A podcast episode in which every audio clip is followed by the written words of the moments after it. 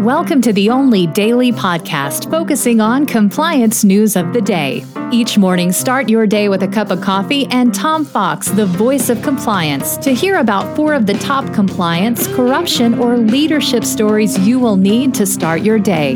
The Daily Compliance News is a production of the Compliance Podcast Network. First, a word from our sponsor, Ethico. In the intricate world of ethics and compliance, each second is precious, and slow case closures are more than just delays, they're missed opportunities. Enter Ethico. Our solution revolutionizes case management, cutting case closure times in half and turning every challenge into a chance for improvement. Imagine a workspace where efficiency and compliance coexist harmoniously. Don't just dream of faster resolutions, make it your reality.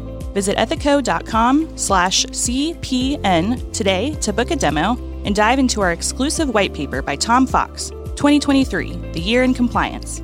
Empower your team with the tools they deserve. The Daily Compliance News for January 26, 2024, the Bounty Edition. And we begin with that story from the Wall Street Journal as the U.S. has issued a $15 million bounty tar- targeting alleged Iranian drone middlemen. A newly announced reward is aimed at disrupting the network of an Iranian businessman who has helped source technology for military drones. And this technology is alleged to have uh, been sold on to Russia.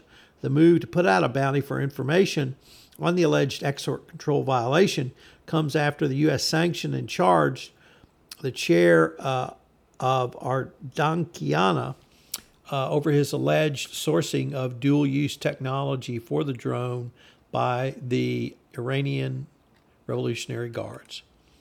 Next up from Bloomberg, Vietnam has expanded a major corruption probe in its coffee region and has detained the communist chief of the region as they expand their investigation into alleged bribes tied to tourist and residential projects. The party chief, Tran Duc Quan, was arrested for allegedly abusing his power and position. He allegedly violated the law by giving instructions on projects that would be uh, built in the province, causing, quote, severe consequences, end quote. Next up, FIFA's top official is resigning from uh, his position due to tensions over the top European soccer league. Zvonimir Boban, a top aide and longtime confidant to the president of Europe's soccer's governing body, resigned abruptly on Wednesday, a departure which laid bare a deep rift within the organization.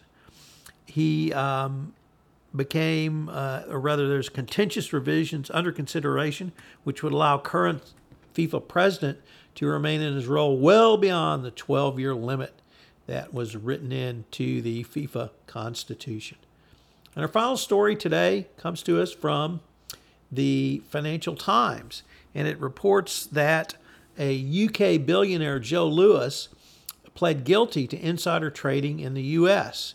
Uh, this he owns the Tottenham Hotspur Football Club, so of course this was huge news in the United Kingdom. He's only pled guilty. He hasn't been sentenced, so we'll have to see what the court does with his upcoming sentencing. The opening, the Compliance Podcast Network has a new sponsor, and that sponsor is Ethico. Ethico provides compliance champions like yourself with a ethics and compliance optimization system to turn goals and guidelines into real ROI for your compliance program. To learn more, go to ethico.com slash CPN. We're going to link to that in the show notes as well. The Daily Compliance News is a production of the Compliance Podcast Network and a proud member of C Suite Radio. Thanks so much for listening. I hope you'll join me again tomorrow.